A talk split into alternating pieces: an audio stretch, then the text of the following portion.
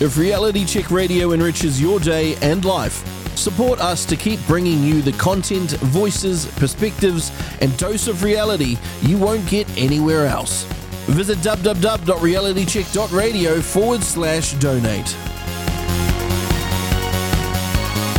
Ani O'Brien comes from a digital marketing background and recently spent a year working in Parliament for the Leader of the Opposition as the Director of Digital She's been heavily involved in women's rights advocacy and is a founding council member of the Free Speech Union. She joins me on the line now. Ani O'Brien, welcome to the Crunch. It's good to have you on Reality Check Radio. I think this is your first Reality Check Radio appearance.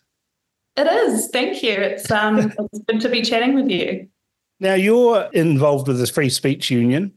Mm-hmm. Um, and a couple of other activities around the place. But I, I, wanted to touch on the importance of free speech, particularly in some of the key issues that we're seeing arise in New Zealand now, and some of the ones in the past where we've seen almost a censorious application about free speech by politicians, by the mainstream media, and others. And, and why it's so very important to have people like you with voices out there that are saying, "No, hang on, you need to hear us." And I mm-hmm. guess, I guess the biggest one is at the moment, well, you know, that we saw in the in the past twelve months was the TERF wars. That that you know, I call them the TERF wars. So I've had Rachel Stewart on the program, and you know, I'm on your side here. On one, right? there's men and there's women, right? That's it. There's mm-hmm. no men masquerading as women. That's they're, they're, just men in a frock. That's the way I look at it. But mm-hmm. we've got this. We see it in the media. We see it in many of the political parties. This uni thought that it's okay for men to pretend to be women and we can call them women and we can change all our language and everything all around that and actually use the patriarchy. This is what I always say using the patriarchy to subject women even further. Um, because I mean, it's men telling women what they can say and think, right? Yeah. It, it is the ultimate um, kind of epic move by the patriarchy to, to find a way to, I guess, cuckoo bird and get in the nest and say, no, we're the right kind of woman. We're the most woman kind of woman there are. And you other, you know, biological ones, you listen to us. Um, and and we can tell you how it's got to be. And so it's incredible to me that you know for about ten years now I've been saying no, you don't tell me what I can do with my spaces, my sport. Um, you certainly don't put women in more danger in places like prison or um, domestic violence shelters. Um, I'm saying no. And then I look around and there was all these women saying, oh, no, we're fine with that. And I was just like, Aren't they traitors? Uh, yeah, I, um, I think there's a, there is a, a mixture. There are some who are what I would called The Cool Girl. Um, uh, I'm not sure if you've you've read or seen the movie The um, Gone Girl. There's a monologue in it about the cool girl who says, "Pick me. I'm different. I, you know, I'm so cool. I'll do yeah. exactly what I want." Basically, so I think there's an element of that where, especially on the left, you see these women who will sign away every right that we've ever won in order to get a pat on the back. and, and, and fought hard for those rights too. I mean, you know, New Zealanders were the first, was the first country uh, that uh, gave women the vote. Exactly. Uh, we, yeah. right? Men already had the vote, so. Mm. You know, yes, there's, there's a lot of that um, cool girl stuff, but then I also think that, that fear has been the massive weapon used here. Women tend to be more agreeable because of how we're socialized. I mm-hmm. missed that lesson, I think. Um, you and Rachel Stewart. Yeah, yeah. We both missed that lesson. You were wagging school that day. exactly. But the, but on the whole, you know, we're socialized to be more agreeable and to want to be more nurturing and, and loving and those kind of things. And so you find that women are like, oh, you know, these they're very um, depressed men who um, think that they're women and we, we should do whatever we can to make them happy and safe and da da da da da. And they really buy into that narrative of, you know, these are the most vulnerable people around because that's what's pushed. And then they're afraid to not acquiesce, not go along with it because they'll be called names. They'll be told they're they're bad and they're mean and that they want them to die and all that kind of thing. And so it's really been all the disagreeable women like, myself who who have said no, you're not a woman. Um, I'm sorry. Yeah, I mean, this is the the thing that fascinates me. We, if you get a nine year old come up to you and says, "Look, Dad, um, I, I want to share a bottle of whiskey with you," get hammered, you'd give them a clip round the ear and send them to their room and said, "Don't be stupid," right? if they if they came to you and said, "Look, Dad, I'm nine years old. I'm, I'm really interested in uh, finding out about sex. Can you take me to the local brothel um, and you know just supervise and everything?" You'd say, "Go to your room. You're grounded." Yeah, no. But but a nine year old comes up and says, "Dad, look, I think I'm a girl. Um, I'm going to start wearing dresses, and can I take all of these puberty blockers?" It seems that they go, "Oh, sure, no problem. You know, Yeah. we're okay with that." It's it's And incredible. It's incredibly regressive again, though, because the, the nine year old says to you, I think I'm a girl. The reason for that is because he probably really likes feminine stereotypical toys and presentation. Um, so he probably likes to play in the same ways that some of the girls in his class play in. And when you when we say as a society, if you want to play with those toys, you have to be a girl we're telling this this little boy that the only way that he can you know play with those toys or like glitter or whatever it is is if he becomes a girl when really i think kids are kids just let them play what they want to play with and generally they their own way, up. won't they? yeah, I mean, Yeah. you, can't learn to ride a bicycle first time. You you come off, you you get Mm. scabbed knees, you stub your toes, you get everything wrong, and in the boy's case, you manage to land on the crossbar. You know, it it's like hell, you know. But you learn, don't do that. Um, my dad got- bribed me he bribed me if i taught myself how to ride my bike i'd get the britney spears cd right, i taught myself how to ride my bike you really wanted that CD, didn't you? you know, you know, it's, it's it's insane what society does and contorts itself. But we we I, I'm still gobsmacked by the scenes that we saw uh, when Posie Parker uh, came to New Zealand, where a bunch of angry men, uh, Mhm. largely, were physically intimidating a smaller group of women who Mhm. just wanted to hear somebody speak. yeah It's- Now, you were involved in that, weren't you? yeah i was right right in the thick of it, it was Yeah. it was frightening and um i felt so bad because i'd I, i'd had a conversation with Posie the night before and she said well like it's really heating up down there like um and she said will the police be okay? And i said what, do- what do you mean will the police be okay? And she said are they going to do you know do you think that they'll you know protect us?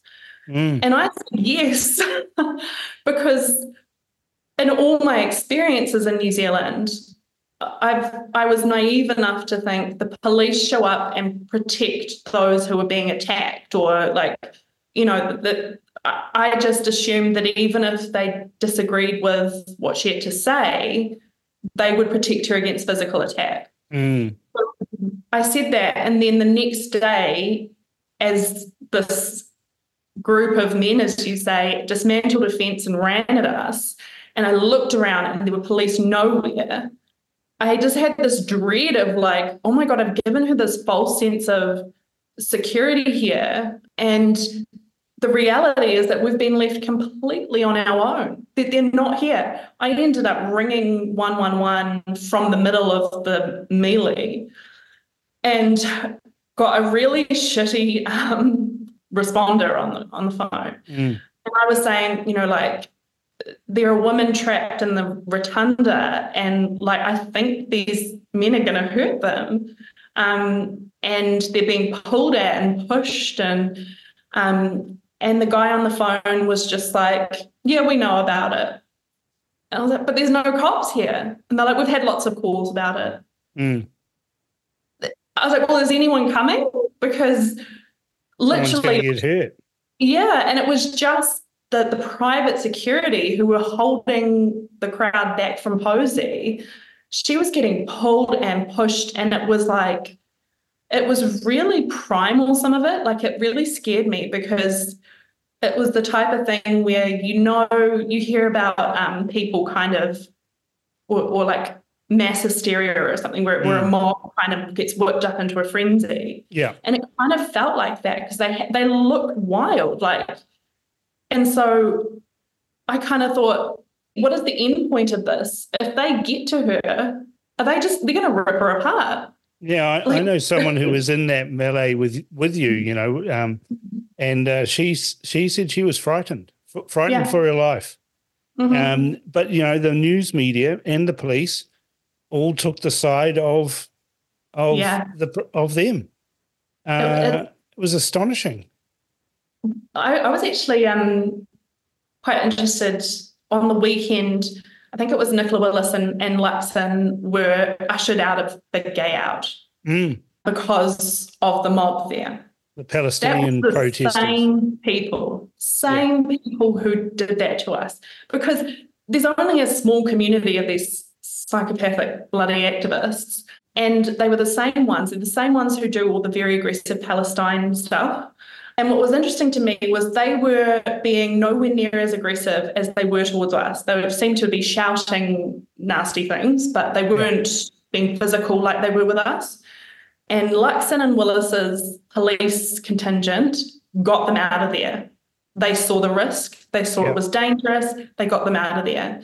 And I kind of, it just made me a bit cross because I was like, every politician from all the different parties said, oh, yeah, it was mostly, mostly peaceful protests, da da da. da." It wasn't. It was hugely violent and Yeah. aggressive. And a fraction of that happened at Big Gay Out, and they were swept out by police. Yeah. I find it astonishing that politicians pander to these groups. I mean, they do. Um, you see the Green Party, especially, right? But Mm. but you know the the vast majority of people who would have been at the big big gay out or any of these sort of events, they're not national voters. They're not act voters either. So I don't know why David Seymour and Nicola Willis and Chris Bishop and Luxon all go prancing around in their colourful shirts like they care because they don't. Yeah, it's interesting because uh, I think it is fair again. It's the media is hugely plugged into this community. I hate using that because I'm supposedly Well, it's not a community, though, is it? It's not a community. Yeah. So my partner and I usually go to Big Gay Out because Yeah. it's usually the one that's more chilled. It's usually the one, not like the parades and stuff where Yeah. it's, you know, Yeah. all the telcos and stuff dressed up. Um, usually there's music and drinking and it's quite fun. Um, we didn't go this year and I'm glad we didn't because of the protests and stuff that, that kind of ruined the whole thing. But it is like last year when we went, it was there was a lot of political stuff. Um, everyone who went on the stage was making political statements about um, Wayne Brown. Yeah. So there was, I think he just kind of floated that he was going to cut um, funding to arts or something. Yeah. And so they were all making a big deal out of it. And what I noticed was these were the people going on the stage, these were the performers and the, the people who organized it. You look around at those sitting on the lawn with us, we were all rolling our eyes every time a political statement was made. Because even though most of them would have been left voters, people are just sick of it being politicized. They just want to like get a bit drunk and have a dance, you know, like yeah. everything has become this this absolute political mess. And it, I almost think we should tell all the politicians to fuck off and not come to these things because why do we want them there? Well, I mean, I don't get it. It's like, you know, did you see Newshub the other night doing this big story about how NZTA or Waka Kotahi had specially bought these vests with no branding and it cost $304. Where are they buying them for from? This is it costs three hundred and four dollars for seventeen of them. They, they they they cost a Big Mac chips and a Coke. But here's Newshub that th- this is exactly what we're talking about. It's a different topic, but it's exactly what we're talking about. We've got Newshub making this big song and dance about three hundred and four dollars. Of course, they never made a song and a dance when um, uh, various different ministers turn up and get given a jacket from civil defence or whatever they call themselves. Um, Jacinda Ardern, there's a million photos of her wearing orange vests and all these day glow things. Same with Christopher Hitchens. But I, I'm sitting there thinking, why do they? Why do the politicians play dress up? It, it, there's there's no safety issues here. The road's been opened, or or it's completely devoid of any machinery or anything like that. It's about to have cars roll down it, um, and they have them all tip up wearing a hard hat, safety glasses, and and, and a fluoro vest. It, yeah. Isn't that kind of the same as attending Big Gay Out? It's just so they can tick a box to say, "Look at me, I did this." I think um, it's mostly to do with the media. And I'll use an example of um, when I worked for Judith Collins when she was the leader. Um, so I was traveling with Judith. We were down in Queenstown and we went to, after dinner, me, her, I think Shane Reti was there and Joseph Mooney. We went to get an ice cream after dinner, and it was um, still there was still some COVID restrictions, so we yeah. were wearing masks and whatnot literally, we were wearing the masks. Judith stepped forward to collect her ice cream, took her mask off to eat it. Um, and someone, obviously not friendly to her politics, filmed that few mm. seconds without the wider context. Yep. I then spent that evening on the phone getting all the questions from the journalists, like it was Judith had committed the most massive crime. I'm not sure if you remember, but it was it was. I, I never wore a mask, so I don't know what the fuss is all about. it was it was all over the news. It was it was a main story for the next few days. Was that she it's ridiculous. not had her mask on. And so sometimes these politicians and, their staffers are literally just trying to avoid a shitstorm in the media. They're just like, okay, if we do this thing, then it's one thing the media can't blow up. And to be honest, it is more centre right parties. That you know, yeah, I, I doubt that that would have happened to Jacinda. You're never going to see Winston Peters having a thought about that. What if this ends up in the media? He'll be thinking, "Awesome, it's going to be in the media." That's what I want. no such thing as bad news. True. That is true, but I think it is symptomatic of uh, national to to a different extent Labor. Those centre parties are so reliant or they feel they are on the legitimacy from the media that they tie themselves in knots to try and placate. Now the problem is, I think that that we need to reassess the um, I guess equation there because we're now in a situation where the six o'clock news is not the be, be all and end all. Um, you know, it used to be you needed to hit, you know, have your press releases out in time for the six o'clock news. You wanted to get those tops slots. Yeah, those days are done now. Yeah, that's it's done. And so now you've got a whole different set of media, but also you've got the ability to bypass the media, which yeah. is you guys are doing with your own new media type, but yeah. also social, but also by list building and, and direct emailing.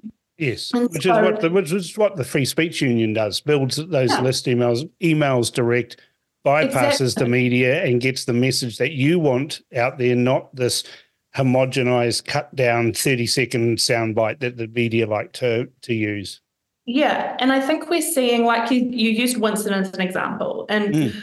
um, he is showing that it is possible to not play the media game and use your alternative channels to get your message across. I think it could be done better, um, but for what he's trying to achieve, it's working.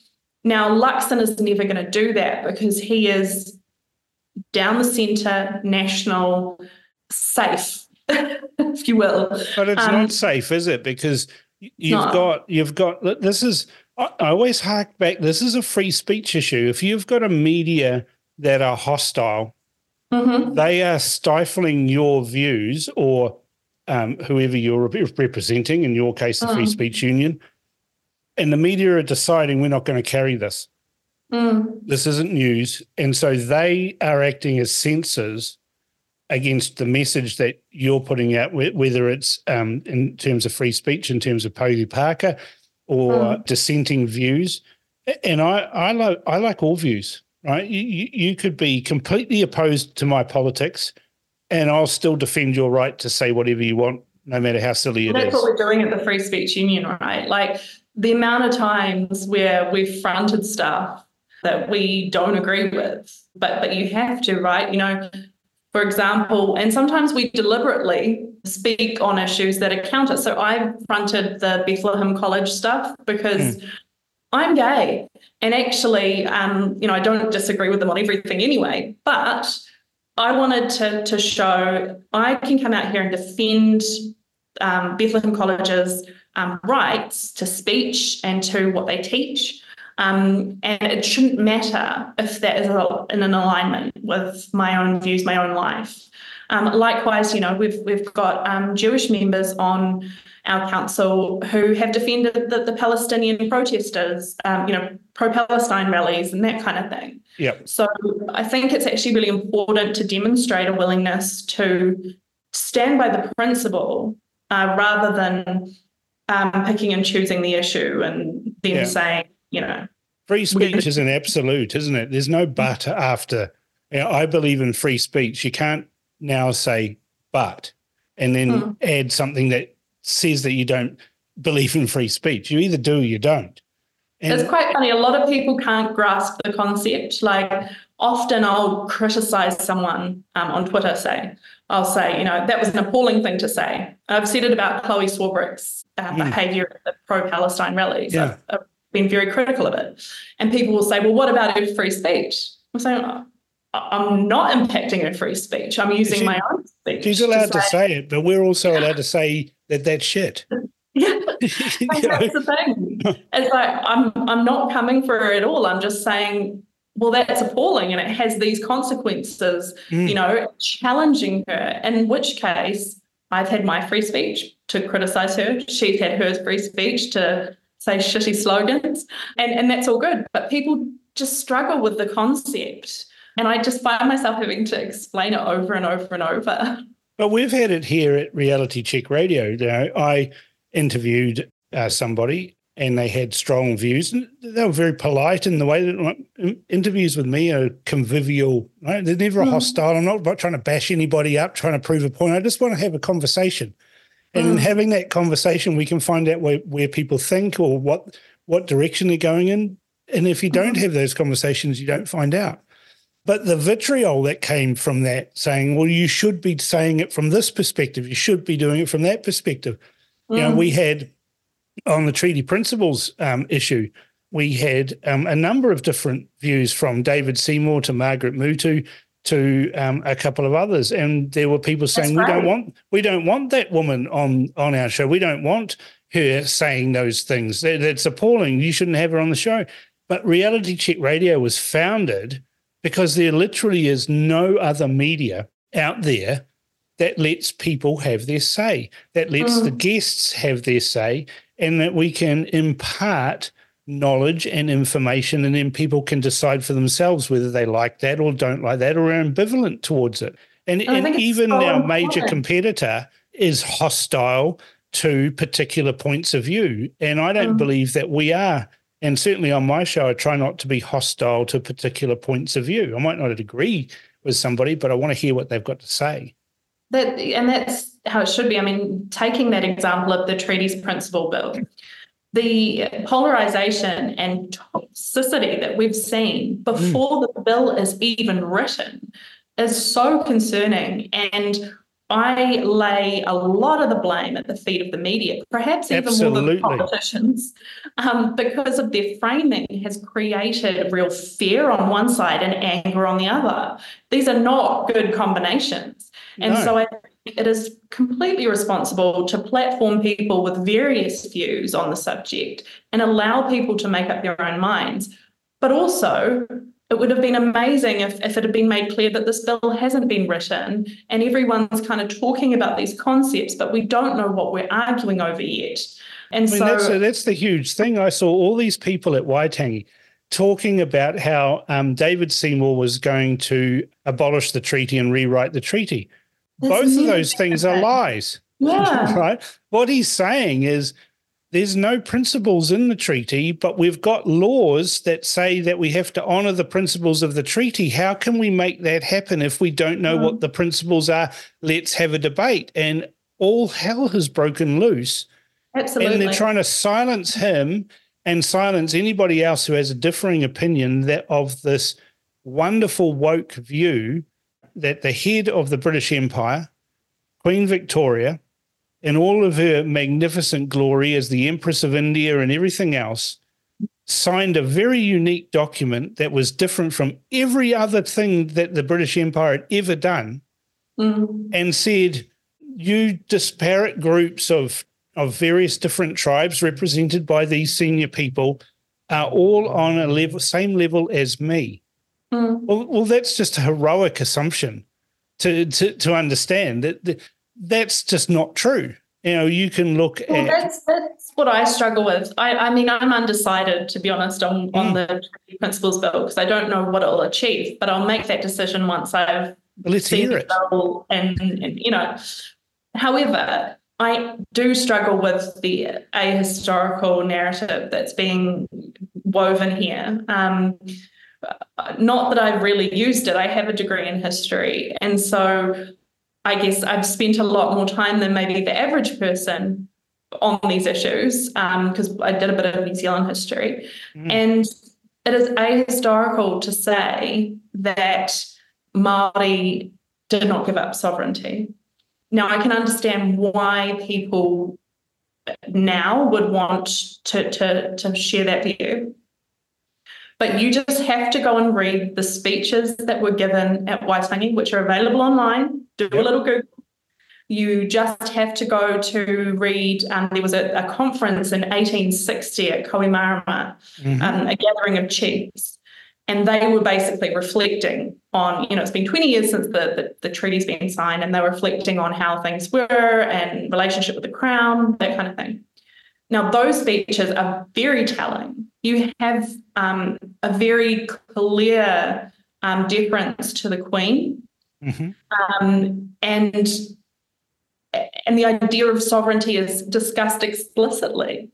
Now, another way to, to look at it is if you look at the speeches at Waitangi and you look at the chiefs who didn't want to sign and weren't happy with it, they express that they don't want to give up their sovereignty.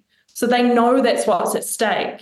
So if they're rejecting that, then the ones that did sign it were yeah. aware that was but what. we all have to forget this. And if we ever raise the historiosity of hmm. all of this, we get held down with cries of racism.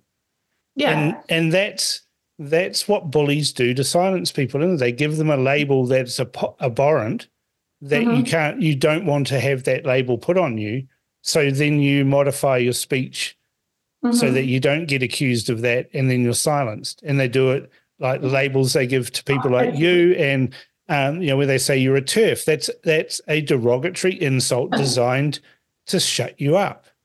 It's incredible. I mean, I've been lucky here that the consequences haven't been as bad as it has for women overseas. Mm. So I've been called a Nazi, a TERF, a racist, a transphobe, all the things you can think of. If you look at what's happened to some of the women in Australia when they were called Nazis, like like I was, they've had huge consequences. So now you've got several women are taking legal action against. Um, I think it's the leader of the opposition in Victoria, I, I believe.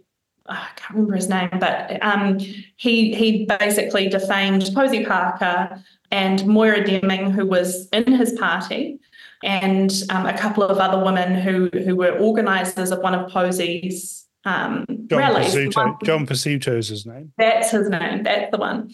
And so the consequences from for those women have been huge. The the utilization of the the name Nazi of the slur Nazi mm. to say to these women. Moira Deming has has she was attacked, and now she's only able to take um, legal action, and it's probably going to take eleven years to go through the courts. Mm.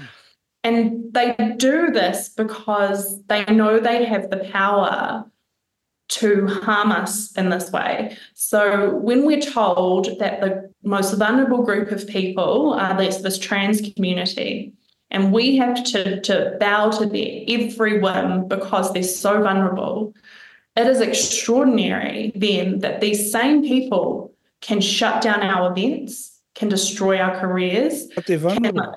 Can, you know, they're supposed to be the vulnerable ones, and yet they have the power to make governments, media, just absolutely kowtow to, to their wishes. You know, even the most outrageous things. Like I'm not sure if you've seen, um, it's come out yesterday, I believe, about the the breast milk situation, um, where uh, the NHS or one of the trusts of the NHS released um, research apparently or a statement that um, the artificially hormone induced discharge from trans women's nipples is just as good for, for, for babies as mother's breast milk. That has required very senior people, you know, medical professionals and you know, hospital administrator type levels to sign off on that. And it doesn't take a genius to know that men don't breastfeed and that anything that is artificially generated is not breast milk that's coming out. And yet, something as abhorrent as this, it is the women calling it out who get told off and not the fetishists who are promoting men breastfeeding who who are completely protected and, and even celebrated in some cases. Yeah, it, it's this is what I don't understand because if I was a woman, and you know, oh, I guess I can be. Well, just now. tell me you are, and that's how yeah. it works, right? Yeah, I mean, when, oh, oh, it's a funny anecdote. You know, when I had my stroke, I I couldn't walk properly and I couldn't use my right arm, and I set about doing rehabilitation, and some of that involved picking up a shotgun and competing in shotgun events and things like that. And a mate of mine said, "Cam, why don't you um, why don't you um apply to go to the Paralympics?" Um, but even better, why don't you apply to go to the Paralympics as a woman? and he says you'd look great. And I said, "Oh, I'll wear a kilt and I have my hairy legs hanging out the bottom, and I have my beard, and I'll say I'm a woman. I'll go into the into the Paralympics in the shooting in the shotgun sports." And I, and I seriously thought about doing that just to take the piss. Um, well, a guy that I got to know through online years ago, Zuby, he's a um, kind of rapper, businessman type. He's he's half American, half British. Yeah. And he um, he became famous because he briefly identified as a woman, beat all of the deadlifting records, and then unidentified as a woman. yeah, um, I, remember seeing that. He did it specifically yeah. because the record in I think it was the record in Canada, wasn't it? was held by a man pretending to be a woman mm. as the woman's um, deadlifting record. So he went in there and blitzed him. But that's the thing. you know, there's all these men that are declaring themselves women and competing in women's sports. Mm. And I view their actions as similar, if not worse, because of the deception involved, to people who wear medals that they never earned and yeah, you know, they, they, they, they're saying that they're a woman, they're entering the sports, they're swimming and beating everybody um, in the race, and then saying, Look at me, I won a gold medal. But what I can't understand is the silver medal and bronze medalist just refusing to get I would if it was me, I'd refuse to get on the on the podium with it. I would yeah. speak out and and yes, you're probably going to get demonized by your sport and banned, mm. but principles are principles, aren't they? Well, that's like what I was talking about before about the motivation of fear. Um, mm. And I think now we're seeing many more women and girls speak out and refuse and that kind of thing, which is fantastic. But if you look at the example of, I'm not sure if you've seen Riley Gaines in, mm. in America. So she's the swimmer um, that spoke out against Lia Thomas, uh, yeah. the trans woman who who was bloody useless in the bloke sport and then suddenly was winning all the women's sport. And well, that's the thing, isn't it? They're all hopeless as men. And then, like in order to make themselves feel better, they go and compete with women. And, like, and what sort of man is that? What What was incredible about like when when Riley talks about what she went through is mm. that it's not just the for, for swimming in this case. It's not just what happened in the pool, which is bad enough, the unfairness of it.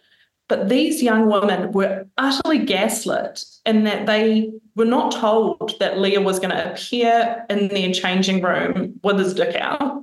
And they turned around, were really alarmed. They, as a group, uh, laid complaint and said, Look, we don't want males in the changing room they were lectured and told they needed to change their thinking, they needed to not be so horrible, blah, blah, blah, blah. There was nothing they could do. In the end, they would take turns getting changed in cupboards because they felt so intimidated. And also because Lia's behavior was often sexualized. And that is a motivation here that we're not allowed to talk about. Um, the you know, creepiness. Some, yeah, same with the breast milk thing what reason would a man have, regardless of whether he thinks he has he's a woman, to need to breastfeed a child? Oh, come um, on, every bloke wants boobs to play with. Some of them don't even have them. They're still trying to, you know, they haven't even had any surgery or anything. But yeah, you know, there's the, the sexual element is something that we're not supposed to talk about. But if you visit, you know, the the trans forums online, on Reddit, on anything like that, a bit better a lot of the motivation is is sexual, and um, it harms our ability to talk about this honestly and about the impact on women and children if we can't have honest conversations about that. And that is that we don't want to partake in the sexual fetish of a man. Well, that's what it is, really, isn't it? It's mm-hmm a bloke who wants to dress up like a woman. And like he can do that all he wants, but he doesn't have to come into my space. And this is the thing that I don't get right is is that okay? I, am heterosexual.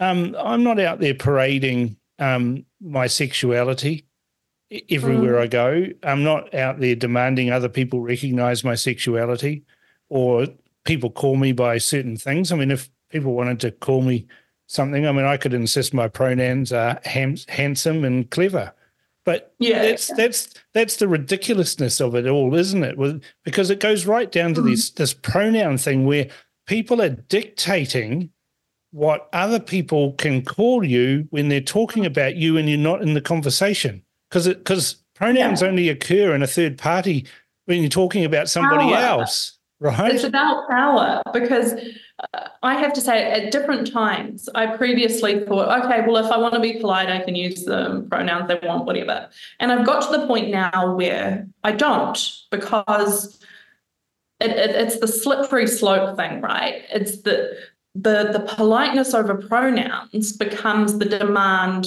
to access the space that, oh, well, if you call me she, then you must see me as a woman. So I must be a woman. So I have to then be allowed into the space in the sport. And, and it kind of like goes from there. And it's about um, control. I, you know, I wrote a piece for a mainstream publication recently. And I got it back edited with the pronouns changed. And I was like, do you know me? I am not going to, to have anything published that is playing these games. So I said, fine, I'll take it out and I'll just repeat their name over and over again because I'm not going to have those pronouns. Well, that's there. the thing, isn't it? If you're talking to somebody in person, like I'm talking to you, I'm not going to call you whatever your pronouns are. I don't know what they are. Mm. And frankly, I don't care. Um, to me, you're Annie, right? Mm-hmm. I'm going to use your name. And if yeah. I'm talking about you to somebody else, I'm not going to say she this, and I'm going to say Annie said this and Annie said that. Mm. So it's this microaggression that's actually expanded to full on aggression to control people on what they say. And it's exactly as you say, it's a power play to get you yeah. to conform. Mm. I now, mean, I previously worked in the, the public service before I was in Parliament. Oh, I feel sorry for you.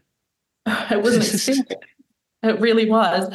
Um, and what I what I was so amazed by is the amount of time we spent before every meeting, every hui, basically ticking these virtue, virtue signal um, kind of um, things off.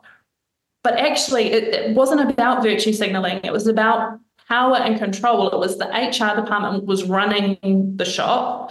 Um, and so we had to, you know, say our pronouns. We had to do um, either a waiata or a karakia. And, and I asked once because I said, look, I've got no problem with us doing, you know, if we do some te reo stuff, that's okay. But I'm not religious. So why are we doing a karakia? Like the, this is a public service, and that there are a whole lot of you know um, fox among the um, the hens, whatever you say, because they know how to push back on.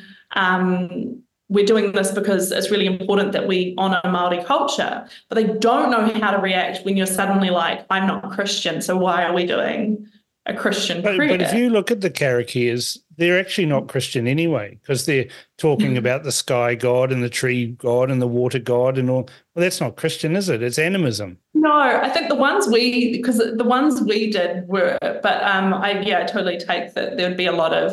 Um, But that's the thing, right? If, i- if if I was running a public organization and I am a Christian, and I Mm. decided, right, we we're going to start every meeting with a prayer, and I'm going to call it a prayer, and and and it's going to be a Christian prayer, there would be howls of outrage. The PSA would be mobilizing people to march in the streets about this. The news Mhm. media would run it incessantly uh, until I caved and changed the Mhm. organization. But Mm. somebody says we're going to have a karakia. Oh, okay, that's all right. Yeah. It's not all right. It's a waste of There's just time. so much of that stuff that um, there is nothing wrong with if you want to um, do your karakia before you eat or before you, um, you know, when you're at home. If that's your thing, that is that's great for you. Likewise, if you're into the pronoun thing and you and your friends want to talk about your pronouns all the time, absolutely fine. But if you're working in the public service, why are we dedicating so much time to these performances? Oh, it's worse than that, though, Annie. I Mhm. know somebody worked for um, the call center business, you know, during the COVID thing and phoning up, Mhm. and every Wednesday they'd have Waiata Wednesdays, and Yeah, up till eleven o'clock in the morning, it was you know fifteen had it at 11 renditions of ten, well. yeah, fifteen renditions of ten guitars, you know, uh, a- and and that was accepted. Know, if you said, "Oh, we're going to have a heavy metal Tuesday," people would be outraged, you know. But but because I- you I call it would- Waiata Wednesday, it's all good. I did um I did think of I wonder if I could OIA how much time was spent on my artists. but there's no there's no It's way to insane. it. It- oh, the other thing is is but this is controlling speech. This is silence. Like I was in court um, before Christmas, and I Mhm. hadn't been in court for four or five years. And that's the time frame that it changed. And the previous time I was in court, you know, the, the judge comes in, everybody stands up. There's a few mumbled Maori words as they come in, which is read off a card. Mhm. And then the judge sits down and then peers at everybody, you know, and says, uh, Who's first? And then somebody stands up and says, Oh, yes, it's Henry for the plaintiff or um, such and such for the defendant. And it, it's all done very quickly in about three seconds. Mm. Now, now that they stand up, oh, uh, yes, uh, and it's all in Maori, and they start uh, listing their whakapapa to multiple levels for 10 minutes. And then finally, at the end of it, say their name and who they're representing. It's That's insane. but I mean, I mean, I can understand if if the case is involving people who all kind of have that worldview. Great. Yeah, no, this this case had nothing to do with that. But and the thing that you know, it sounds trivial, but how long does that take? Our court system. I can tell you how long it took. It took 20 Yeah. minutes. Yeah. Like we are, we should be motoring through cases because you know there are people waiting. I, I know of one um, murder trial that's waiting to to go to court, and it's like taking three years. We should not be taking three years to hear homicide, you know, um, cases. Um, and and I think uh, we should be finding ways to speed these processes up. And so we we you know we set up these kind of um, authorities like the Employment Relations Authority, where to divert things out of the courts to hopefully you know speed things up. Those are now clogged now because they spend so much time pissing around. So it's like why are we like this all comes down to free speech, right? It- Mhm. Everything comes down to free speech. And I always point out to people when they're talking about the United States, right? and they say, oh, it's terrible. You know, the, the Second Amendment in the United States is, is appalling. And I said, well, you need to understand something. You can't have the First Amendment, which is the right to free speech, without having the right to defend that free speech, which is what the Second Amendment's about. Well, we don't have that in New Zealand, and so we we we have this bully pulpit that's largely infested with the media Mm. that uh, that is shutting people down, silencing people, bullying people. I mean, Nicky Hager stated that the reason why he wrote "Dirty Politics" was to take me out of the political discourse because I was too effective at what I'm doing, and he wanted to silence the other journalists that were talking to me. Now, Mm. I was at that stage, I'd already had a high court judge determine that I was a journalist. So we Mm. had a journalist, Nicky Hager, attacking another journalist for Mm. the political ideas that person had that were opposed to, that Nicky Hager was opposed to, with the desired aim to silence that person, me, from Mm. talking to other journalists to share ideas. And nobody uh, said a thing. No, it was a mammoth hit job. But that's the thing is like there's always uh, people are scared of Nicky because he's I'm like not. this because he's like this recluse who hides and then pops up with a book and doesn't give opportunity for right of reply, right? So He breaks you- all the rules of journalism, Yeah. but everyone goes, Yeah. "Oh, he's a great journalist." No, he's not. He's a lying, sniveling scumbag who does hit jobs for money. Yeah, The exact things he accused me of doing. Yeah. It, the, I mean, maybe it was actually titled "Dirty Politics" because it was all dirty, and and um, But they I- missed out all the interactions I had with Labor and Green politicians. For some strange reason, they weren't in the book. I, I had Chris Trotter ring me up. He says, I don't know why Nicky Hager's complaining about dirty politics. All politics is dirty. I went, It's yeah. hideous. Exactly, this is the Chris. You you like this it is thrilling to work in politics. Um, and I enjoyed almost every minute of it. It's the best But game out. it is like swimming with sharks all the time. And it's I mean, and that's where it is the world over. It's like that. There is no like nice parliament where everyone's holding hands and stuff because that's not how things get No. get done. We've got an adversarial system because that works. Because of a challenge of debate of ideas, one versus the other, right? It could be worse. We could be like, I think it's the Greeks or the Italians have punch up all the time in the in the house, you know? Taiwan, Taiwan has regular punch ups. Taiwan, Yeah. Thailand, fisticuffs in the parliament. I want to. We should bring that back along with Well, smoke. Truman did give it a go, didn't he? Yeah, exactly. but uh, you know, um, it's, uh, I, I think politics has been diminished since we got rid of smoke-filled rooms. But that's a whole other argument. Winston would definitely uh, agree there. I think that the whiskey drinking, smoked, um, smoke-filled rooms, um, yeah, it's a diff- it was a different way of doing politics. And I've had people ask me actually, um, how do you think Luxon's going to cope because he doesn't drink? And it seems like a really silly question, but there is like history the world over through through many different systems of the late night drink, the discussion, the, the, the kind of relationship building. Um, and yeah, people can argue that that shouldn't be over alcohol, but it is. Well, So I mean, that's the thing. That's, I mean, I've got a multitude of stories from the 90s when I was sitting in the smoke filled rooms watching deals get done, you know, Mm-hmm. um, both internal party stuff and cross party stuff. Deals were done over over fags and, and whiskey.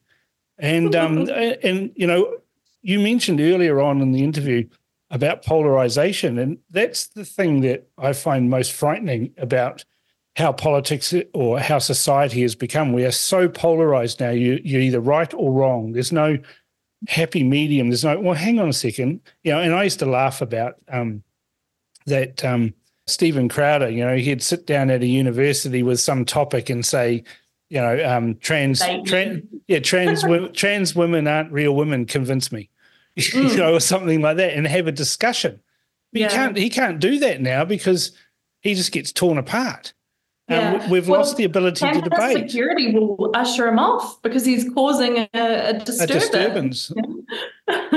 Yeah, I mean, you think about Helen Clark and Phil Goff, and you know all of that era of politicians. That's all they ever did is cause disturbances. Nowadays, they wouldn't be Oh. allowed to.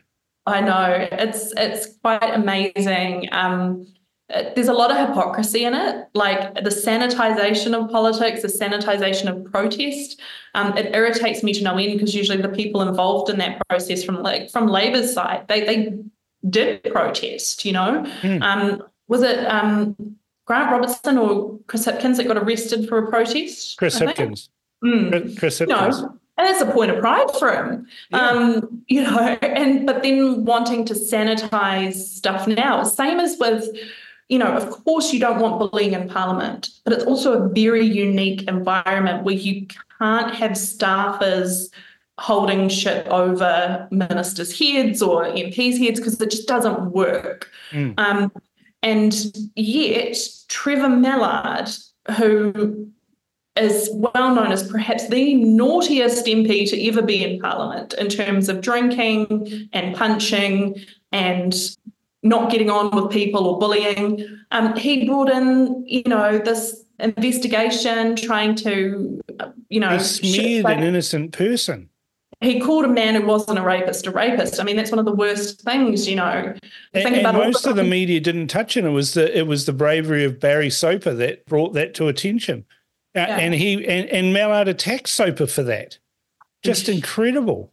And I think, you know, I'd know nothing about the, the person who, who, who he accused, and he might well have done other stuff, but he wasn't a rapist. No. Um, and so he he was utterly wrong to to to call him that. And um, you know, and I said before, I've been called everything under the sun. And I actually, you know, as, as a female, I haven't been called that. And I think that would be possibly the most one of the most awful things you could be called. And and then the taxpayer had to pay a lot of money to to rectify that through after defamation. he fought it as long as he could. Yeah, yeah. You know, so we paid hundreds of thousands of dollars, and I mean, rightly so that that guy was entitled to it, but because of Trevor's lack of self control that happened. And, you know, and, and he changed the rules on alcohol. So, like, staffers, we couldn't drink in our in the offices um, unless there was like a, um, an MP present and like all the stuff. Back in his day, as if they're more responsible than other people. the staffers are more responsible. Half the time, it's the staff that are saying to the MP or the minister, oh, "Perhaps you better not have another one, minister."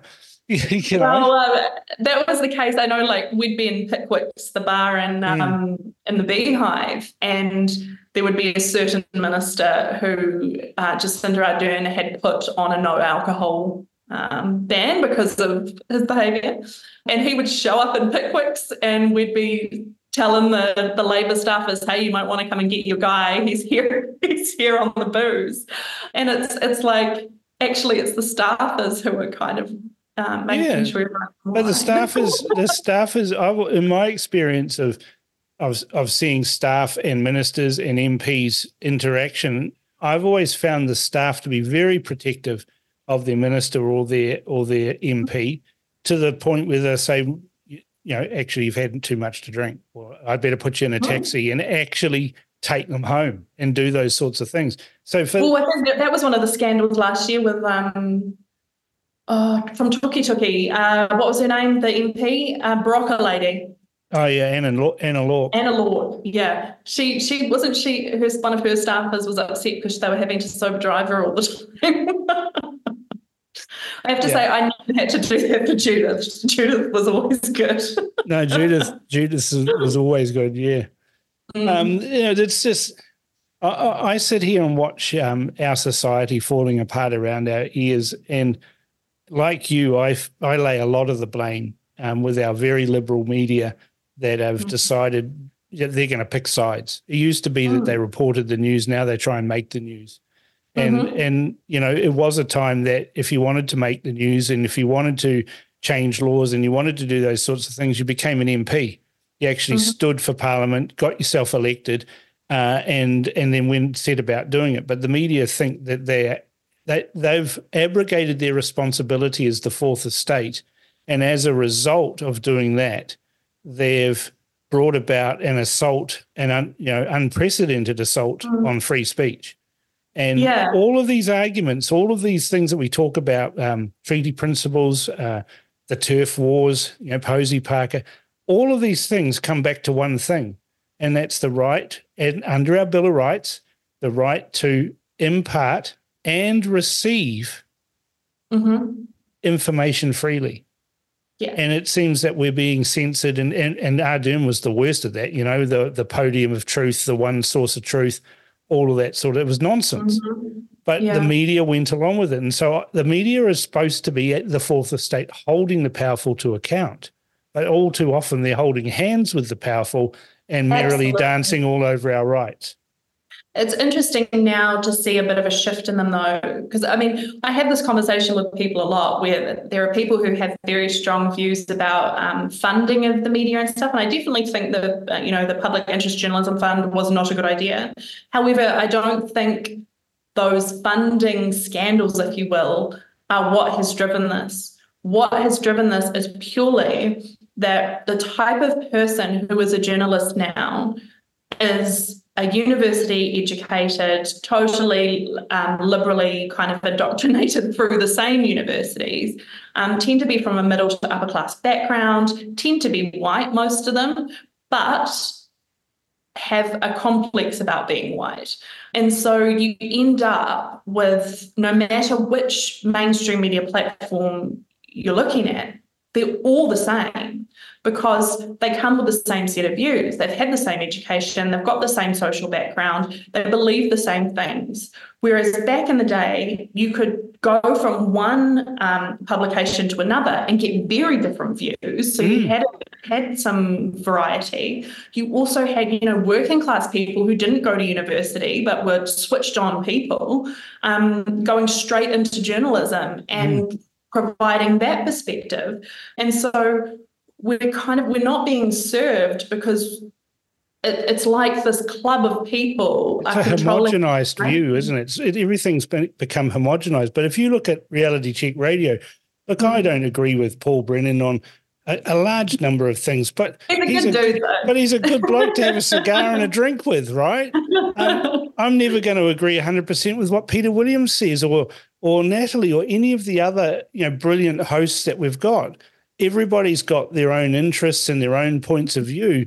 But the great thing in in reality check radio is that we can all coexist, green voters and you know wombles and all sorts of people with different views.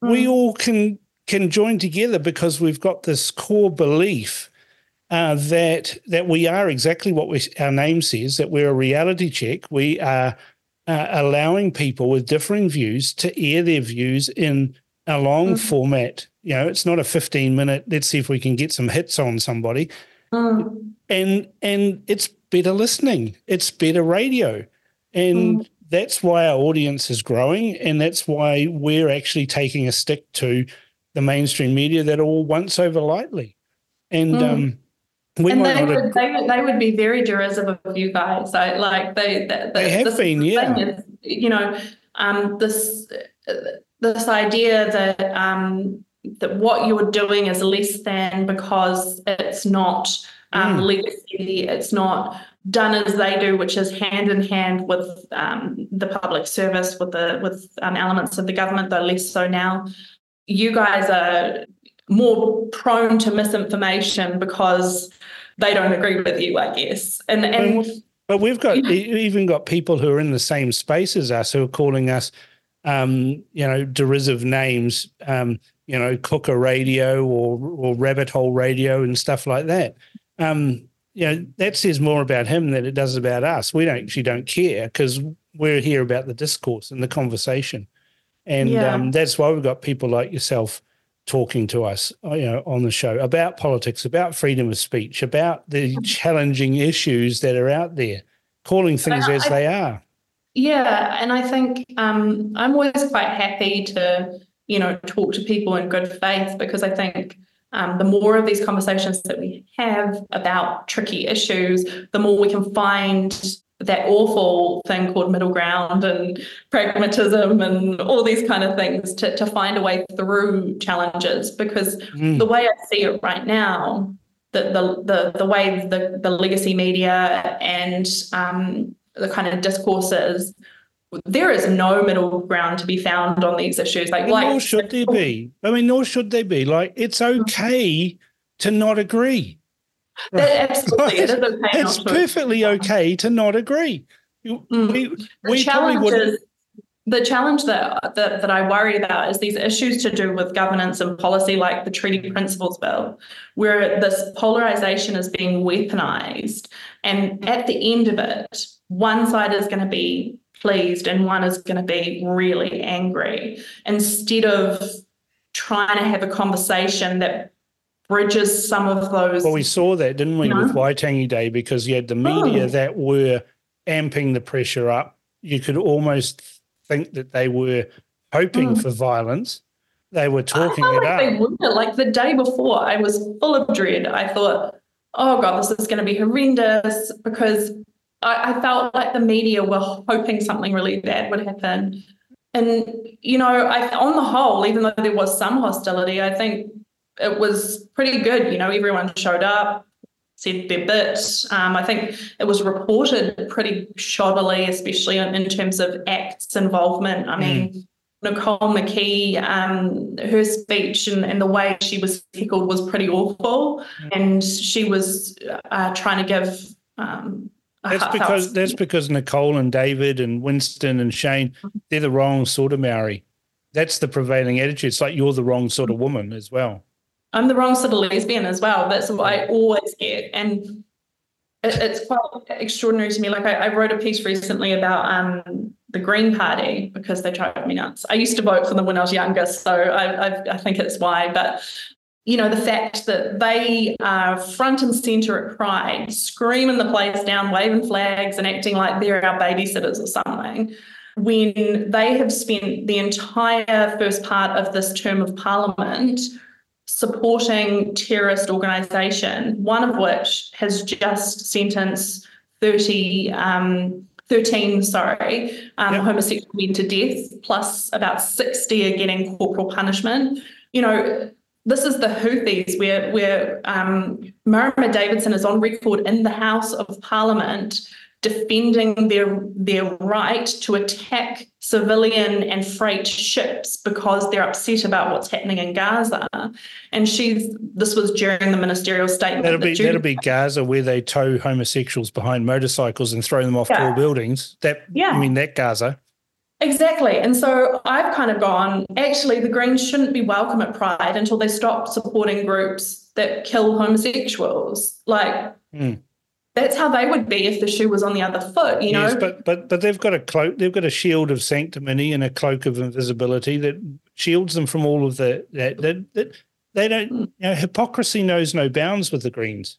No, I mean, I think to be honest, they're they're in for a a rapid tumble um, with the exit of James Shaw. Um, whatever your opinions on James, and I know some people have issues with his university transcripts or something, but um, I don't care. I never went to university. yeah, I did, but I um, some I, I, think I must have been in the last batch before indoctrination, but. Um, like whatever, whatever you kind of think of James Actually, Shaw. I, t- I tell a lie. I did go to university for one year. Um, but the politics lectures I found incredibly boring because I'd spent a lifetime in politics, and here was this professor who'd spent, you know, a lifetime lecturing about politics, and the two things were completely different. I just don't I had lived experience, and he had book learning. Mm-hmm. No, it was never going to work. Yeah, yeah.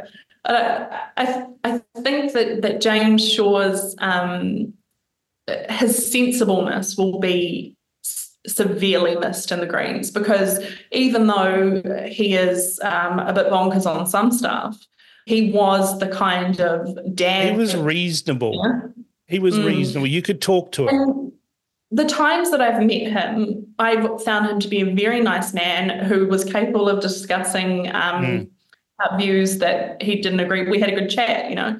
But um, I think Without him, you're left with co leaders Marama, presuming Chloe, who don't like each other and will be in a. Marama's very competitive and. I can, I can see Chloe getting a, a, a fist of fives um, in the back rooms of Parliament from Marama at some point.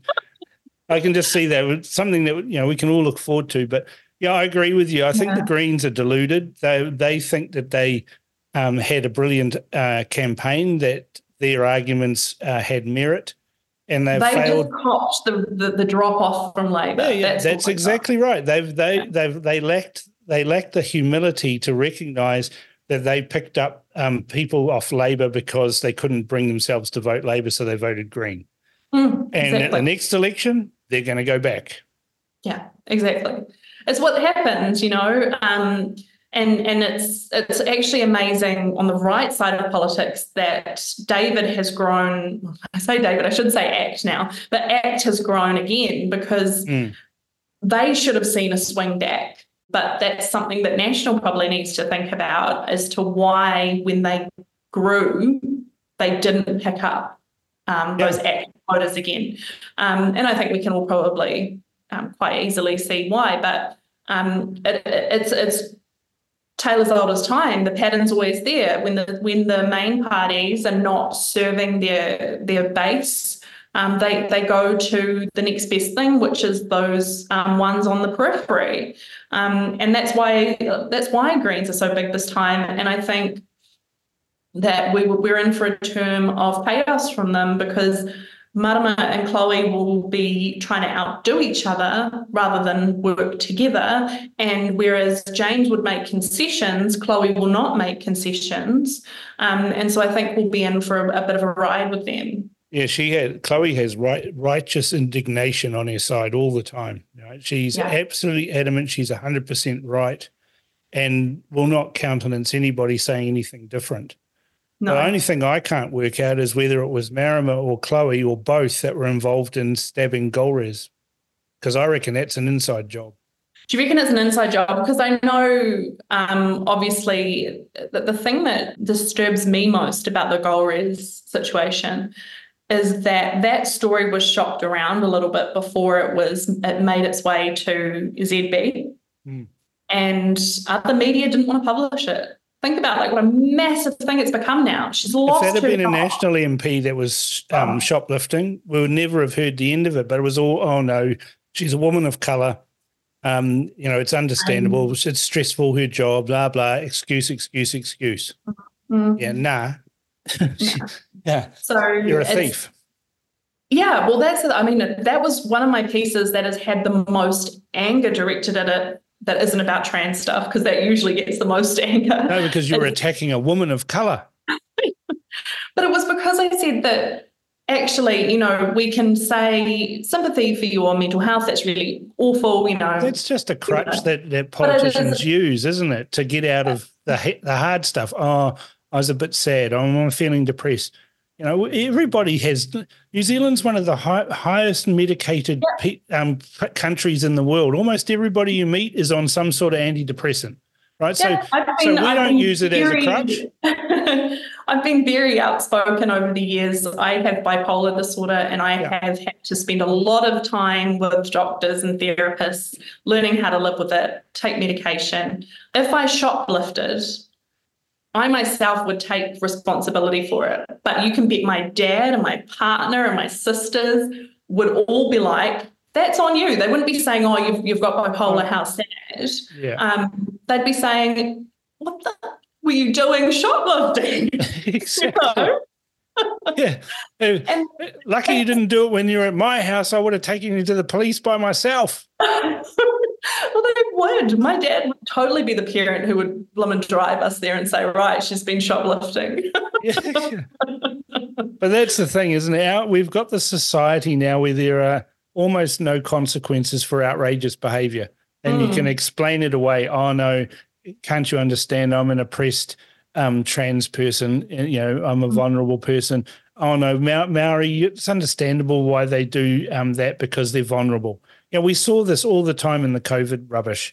Uh, you know, these are biggest thing of vulnerable communities, oh, vulnerable old people, vulnerable Maori, vulnerable Pacific Islanders. It, if you tell someone they're vulnerable long enough and loud enough, guess what? They'll They'll be- believe it. They'll believe it, right? Yeah. And on the other hand, you've got you know Rawiri Waititi who says that Maori have got superior DNA and all that, but then he's got his hand out for the vulnerable payments. So which There's is it? Which is it, mate? Yeah, I, I just think it's um, the bigotry of low expectations is mm. significant in this country, and that what people forget is when they say this group of people needs help because they're not capable of doing it themselves. You're saying that you are capable and you're able to. It's condescending, isn't it? It's yeah. condescending. It's it's paternalistic, mm. uh, and it's old fashioned. But politicians keep doing it well, it's another thing that if they don't hit those buzzwords, they get the bad headline. You know, you look at. I mean, I watch Postcab most weeks because I I don't know. I guess you're a political tragic like me. and you look at the questions. It doesn't matter what the prime minister's talking about. He could be talking about the price of bread, or he could be talking about I don't know the Olympics or something. They will always stick to the formulaic questions of you'll hear about what does this mean for Maori? Um, don't you think that the poor would da da da da da? And it, it, everything is squeezed into that narrative instead of it being. Um, it's, it's like the response to Louise Upston's um, comments.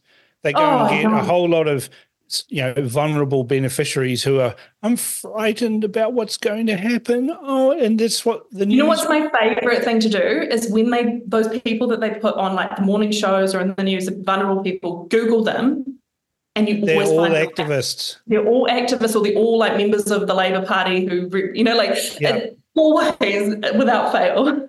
David farrar would used to write articles he used to put posts on his blog he said oh that's a terrible story of course, what the um, news uh, media forgot to mention, or the journalists and stuff forgot to mention, is that this person is a branch um, uh, a branch chairman of the Labor Party.